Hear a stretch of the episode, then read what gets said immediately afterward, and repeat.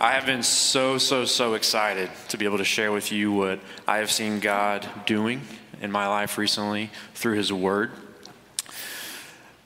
This idea of newness is everywhere, right? Obviously, January 1st, new opportunities, new people, new possibilities, new jobs, new, new, new, new, new, new resolutions. I want to be new in this way. I want to be healthy. I want to I want to do this. I want to do this. New, new, new, new, new.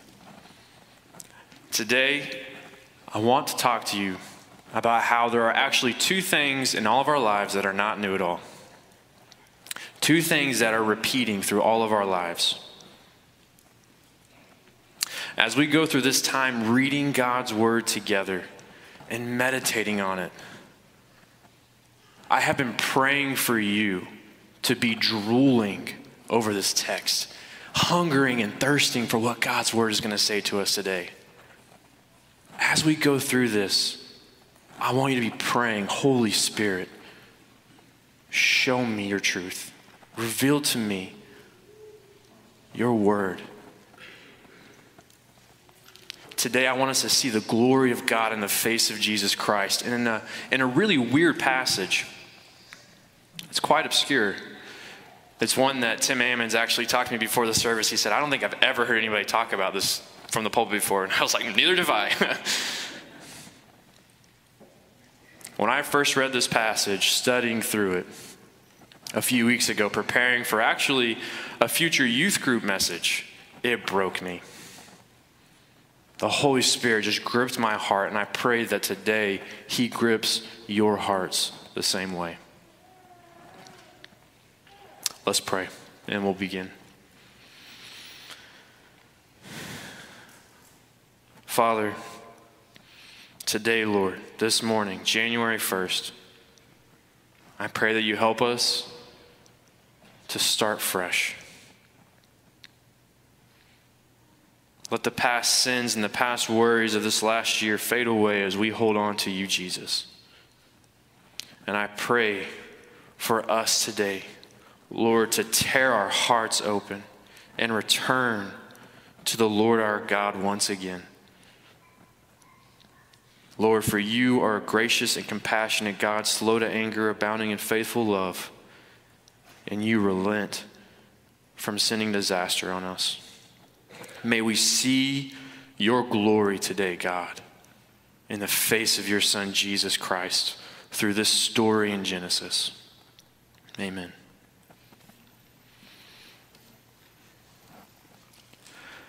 In the beginning, God created. He created. Everything was new. Humanity had a new opportunity to even exist.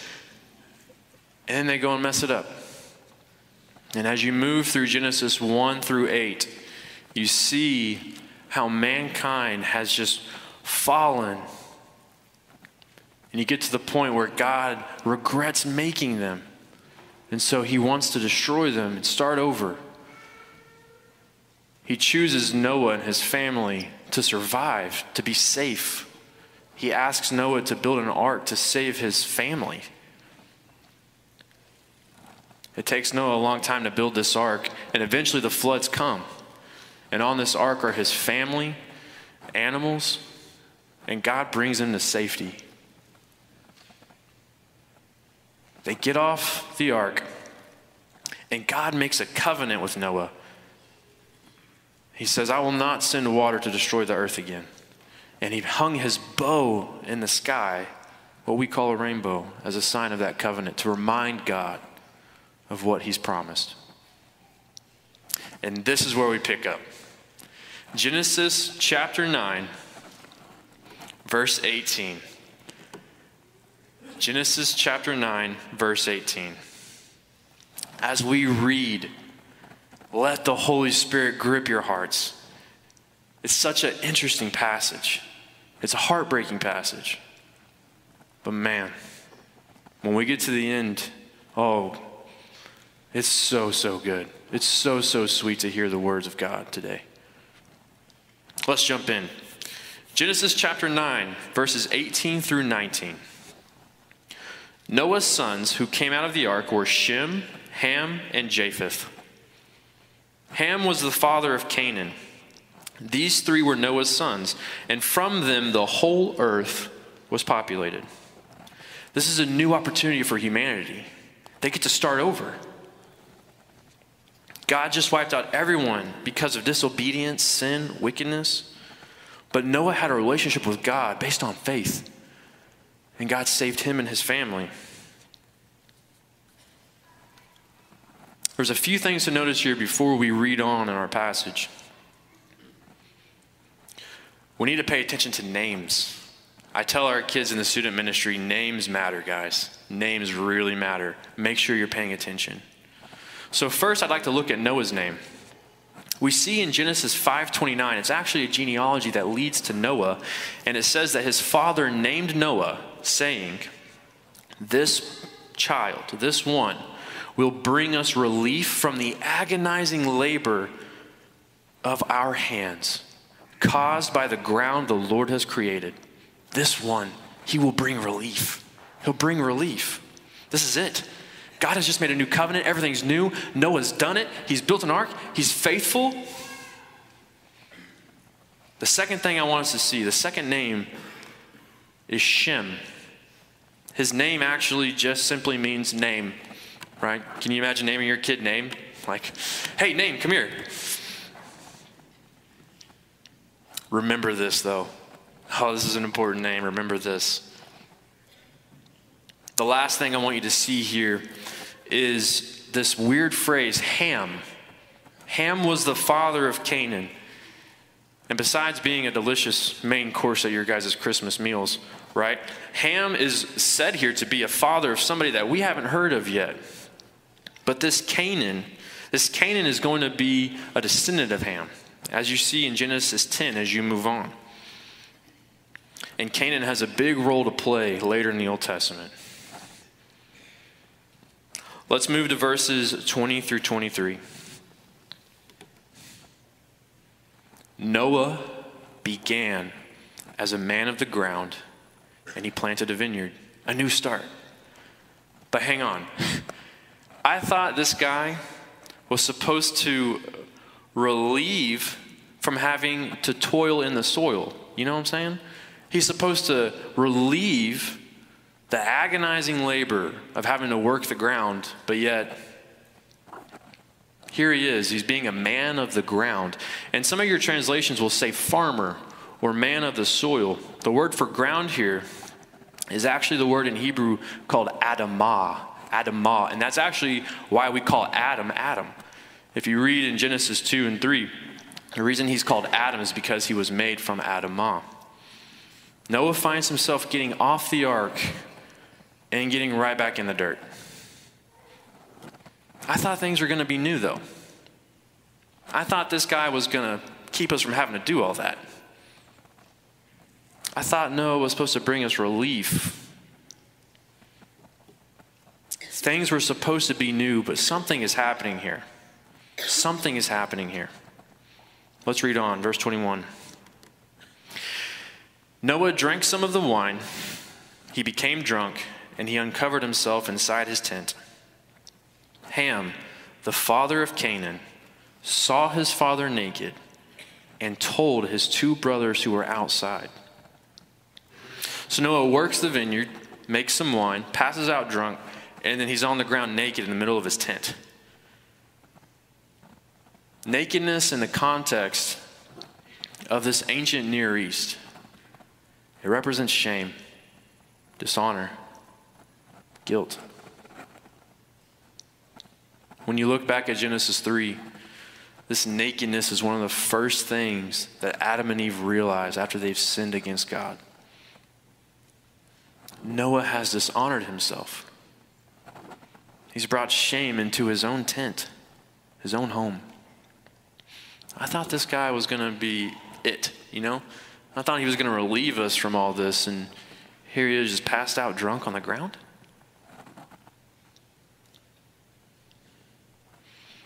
Ham sees his father naked and tells his two brothers outside.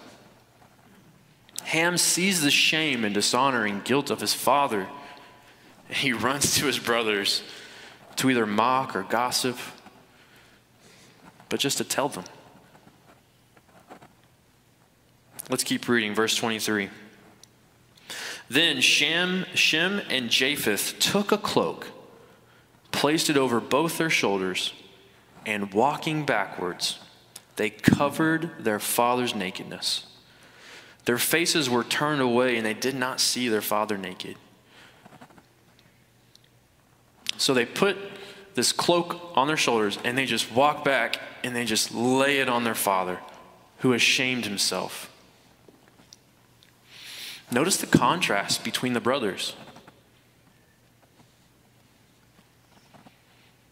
Ham sees his father and goes and tells his brothers. Shem, the man named name, and Japheth take a blanket and cover their father's nakedness, walking backwards so they never see his shame, they never see his guilt. And they don't see, they don't see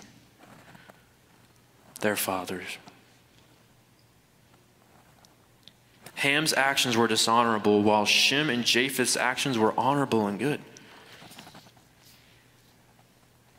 Let's move to verse 24. When Noah awoke from his drinking and learned what his youngest son had done to him, he said, Canaan is cursed. He will be the lowest of slaves to his brothers. He also said, Blessed be the Lord, the God of Shem let Canaan be Shem's slave. Let God extend Japheth, and let Japheth dwell in the tents of Shem. Let Canaan be Shem's slave. So Noah wakes up from his drunken nap and he responds to what his sons had done. And notice a few things here with me. Noah woke up and cursed Ham. Oh, no, he doesn't. He curses Canaan. He doesn't curse Ham, he curses Canaan.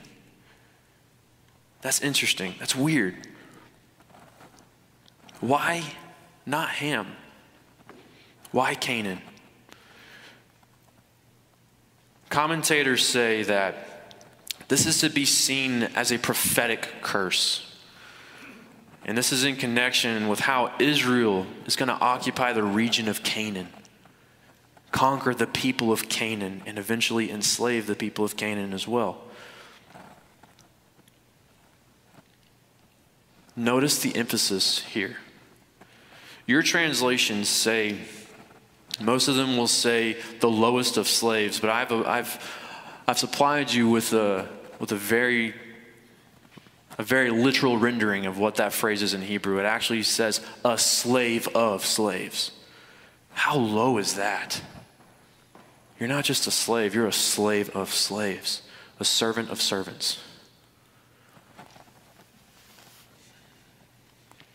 A very intense curse for a very intense sin. Second, look with me at verse 26 and 27. Notice how Noah blesses Shem? No. He blesses the God of Shem. Man, he doesn't bless Shem, he blesses the God of Shem. And then to Japheth, he prophetically blesses for God to lengthen Japheth's life. In the Hebrew, the word for lengthen is actually Japheth. There's a little play on words here. Noah is prophetically blessing God to Japheth, Japheth.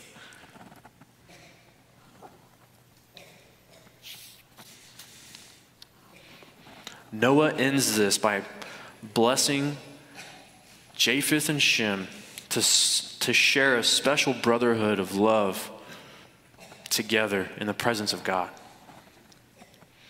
Notice that Noah has identified Shem and Japheth with God, the same God who sent Noah onto the ark.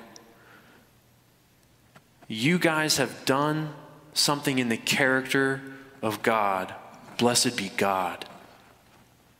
The God of Shem.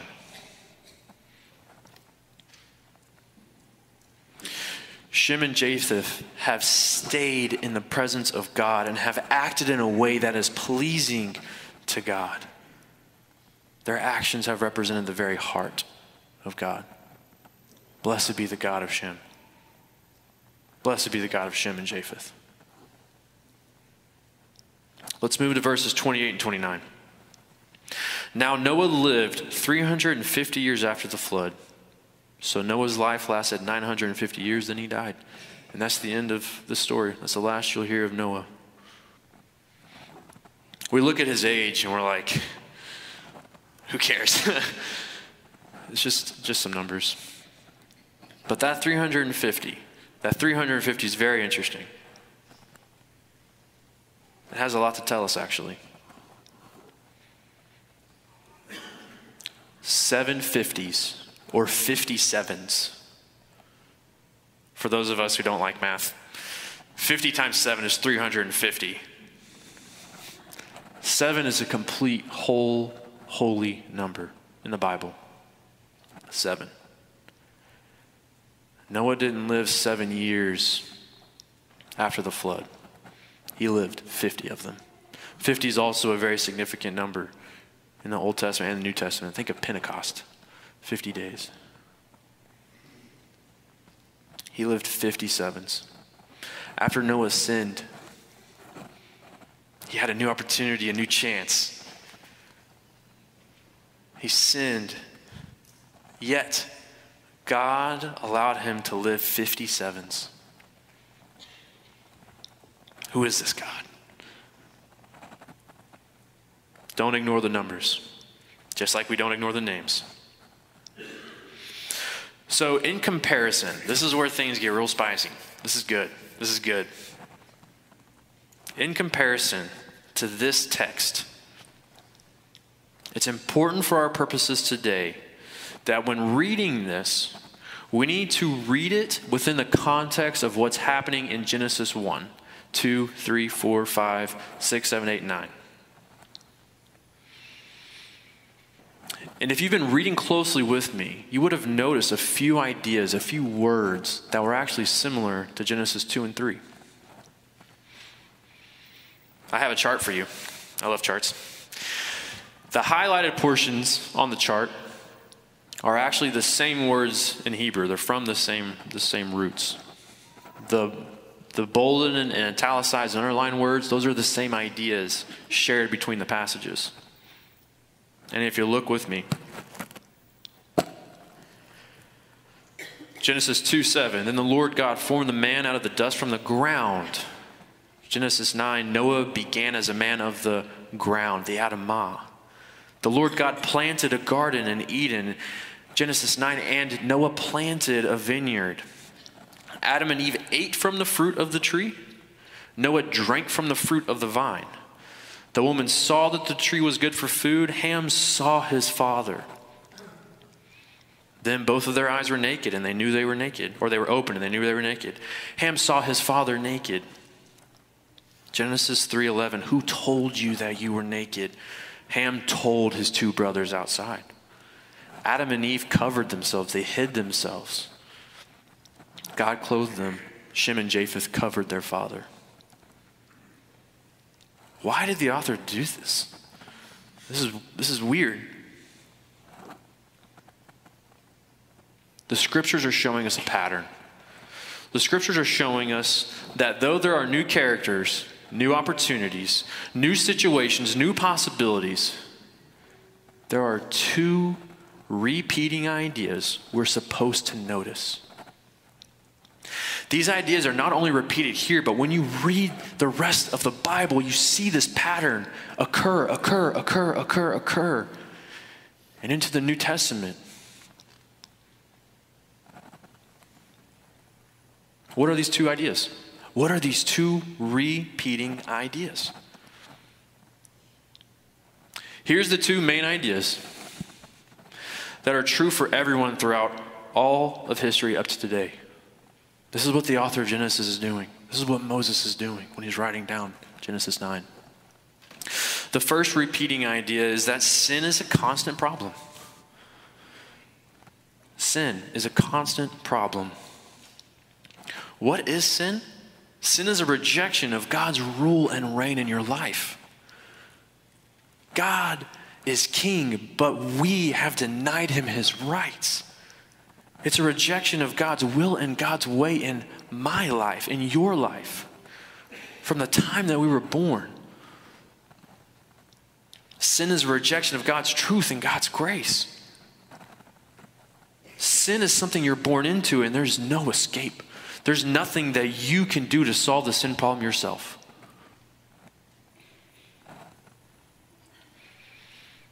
You can see this sin resulting in your actions and attitudes and thoughts and intentions to ignore God, to glorify yourself, to rebel against God and mock Him. Why is sin a problem? Paul says in Romans that the consequences of sin are death. This death keeps you from being a citizen of God's kingdom. This sin keeps you from being in a relationship with God. In 1 Corinthians 6, Paul says, Don't you know that the unrighteous will not inherit God's kingdom? Do not be deceived. No sexually immoral people, idolaters, adulterers, men who have sex with men, no thieves, no greedy people, no drunkards, no verbally abra- abusive people or swindlers will inherit God's kingdom. Sin is a repeating problem in the Bible, in history in my life, in your life. Now, there is a second repeating idea, though, in this passage. Throughout the Bible, my life, your life, throughout history. And it's this our God constantly wants to cover people.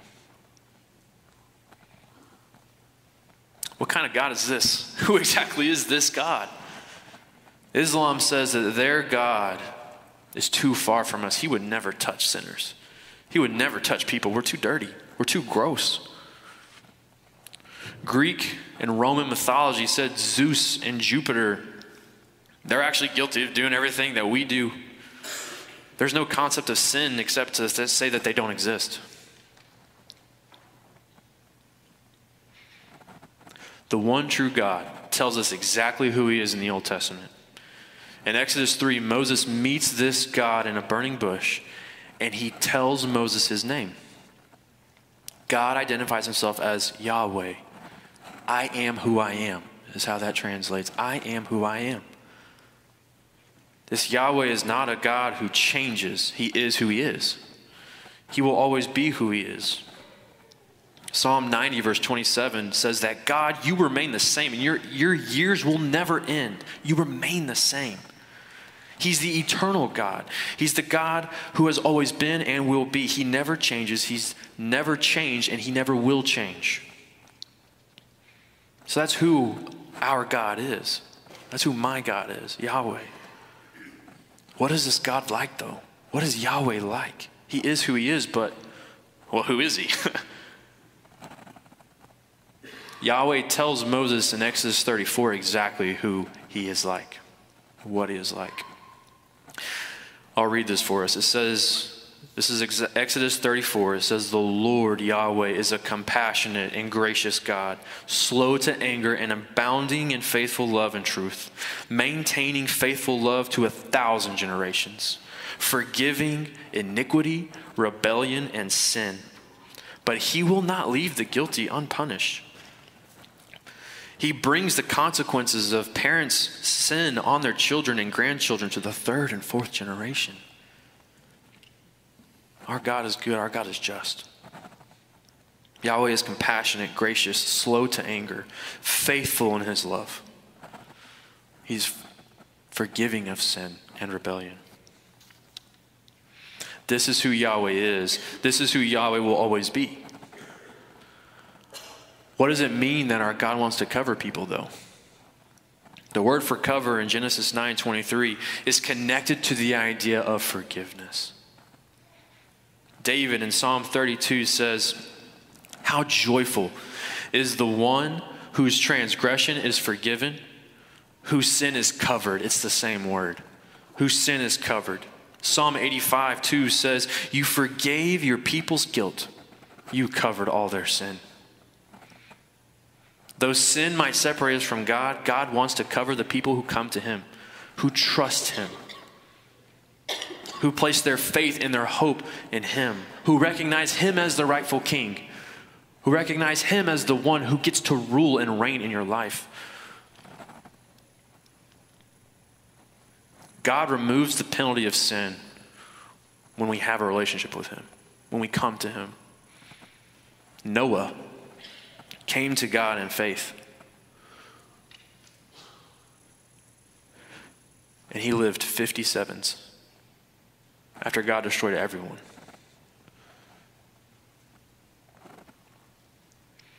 In Genesis 3, when God sends Adam and Eve out of the garden, he covers them with clothes so they no longer have to experience their shame. He dresses them before they leave. And he makes them leave out of grace. He makes them leave so they don't take the fruit from the tree of eternal life, so that they're forever stuck this way.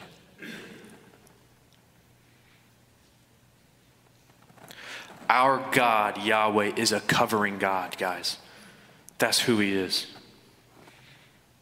Nothing can change who He is. In the book Knowing God by J.I. Packer, J.I. Packer, he talks about the great significance of Yahweh's name and unchanging character. He says this. He says, strain or shock or a lobotomy can alter the character of a person, but nothing can alter the character of God. He never becomes less truthful or merciful or just or good than he used to be. The character of God is today and always will be exactly what it was in Bible times. So these two main ideas are seen moving from Genesis 2 and 3 into Genesis 9. It moves throughout the Bible and it moves into our lives today. There's a sense of newness all around us, yet these two things remain. So today, there's two groups of people here.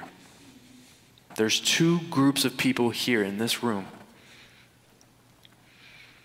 You needed to hear that sin is a constant problem for everyone, for all of our lives. Yet you also needed to hear that God constantly wants to cover people's sin and bring people back into relationship with Himself. That's for both groups. We all need to hear that. The only way to have a relationship again with God, to find safety, is to have your sin covered by God. And so, this first group that's here today are those who have had their sin covered by Yahweh. Those who are now children of God, those that the scriptures call new creations because of Christ. He has made you new. He has made you new. So, for this first group, there's two things I want you to hear from this message today.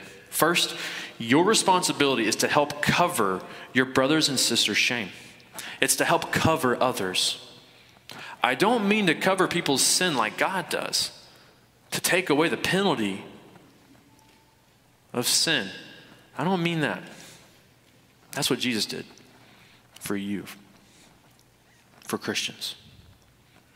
And I don't mean to help hide sin that is sin. So to, to hide sin is just, you know, just dumping more sin on sin to make it go away. No. What I mean is that when another Christian has sinned against you, your responsibility is to be the hands and feet of Jesus, to be the representative of Yahweh, your God, to cover their sin. How? Why? 1 Peter 4 8 says, Love covers a multitude of sins. When someone has sinned against you, man, Your responsibility is to love them. Why? Because you did that to God. And while you were still a sinner, Jesus died for you. He covered you. He covered you. You cover others. Secondly, for this group of Christian brothers and sisters of mine here in this room, if you have had your sin covered by God already, yet you're struggling with sin still, Jesus has paid the price for you and you trust him, but there's something that's just pulling you down. And it can be a multitude of things gossip, pornography, hatred, tension between you and another Christian. It can be how you talk to your spouse. It could be how you view people around you. It could be pride. I have great news for you. That passage in 1 Corinthians 6, I didn't finish reading, but now I will. Don't you know that the unrighteous will not inherit God's kingdom? Do not be deceived. No sexually immoral people, idolaters, adulterers, or males who have sex with males, no thieves, greedy people, drunkards, verbally abusive people, or swindlers will inherit God's kingdom. And some of you used to be like this. You used to be. But you were washed. You were made holy. You were sanctified. You were justified by the name of the Lord Jesus Christ and by the Spirit of our God. You used to be this way.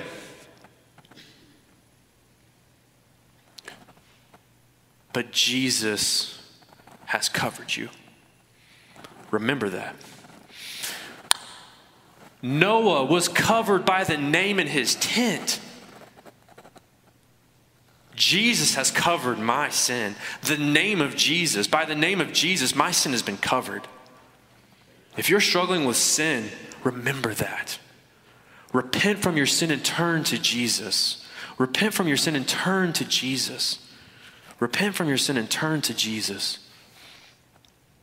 The second group of people here are those who have not had their sin covered. You come into January 1st, 2023, and you've either convinced yourself that you have been covered by Christ Jesus Himself, or you are just here today because it's like, hey, it's a new year. I want to go to church for the first time to start the year off right. I haven't been to church in a while. I don't know what we're even doing here. The second group is you. God's word today is here for you. King Jesus is here for you. I have great news for you. There's nothing you can do on your own to become spiritually alive, to find hope, peace, joy that lasts forever. You will never find forgiveness of sins outside of Jesus. All the good that you want to try to do to cover up and hide your sin, it will never work.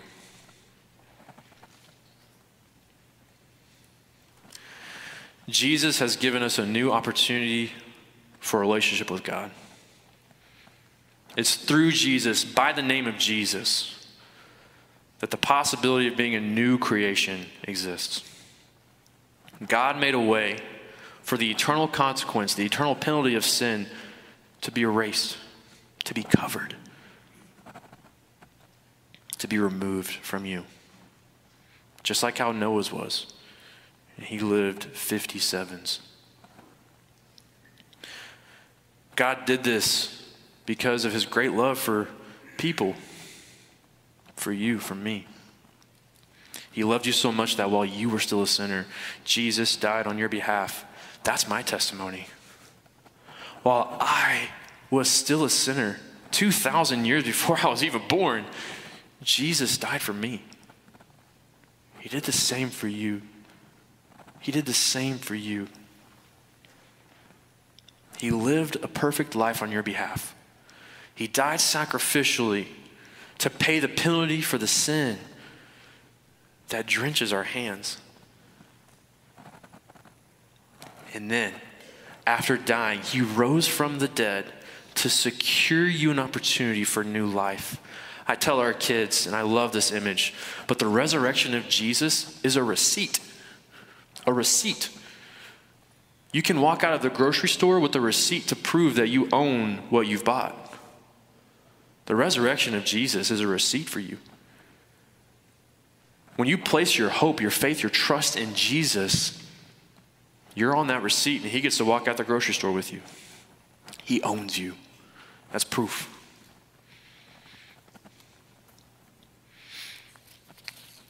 Hebrews chapter 7, verse 24 through 25 says this. I'll read it for us.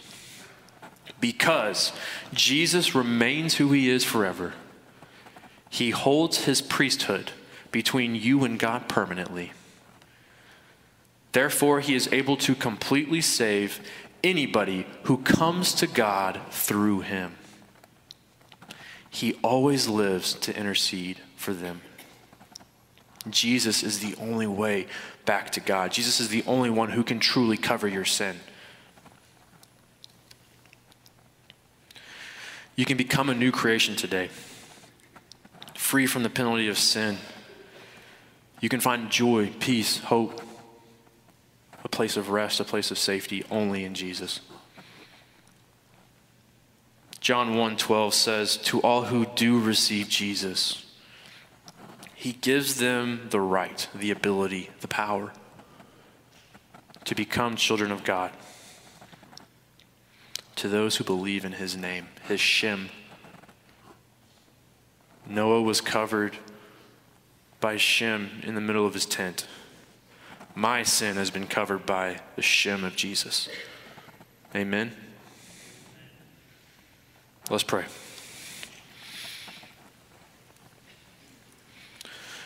God, you are good. You are compassionate. You are slow to anger and abounding in faithful, faithful love. Lord, you are a God who relents from sending disaster. Why? That's just who you are, God. That's just who you are. You've never changed, you never will change. It's who you are. When you said, Let there be light in Genesis 1,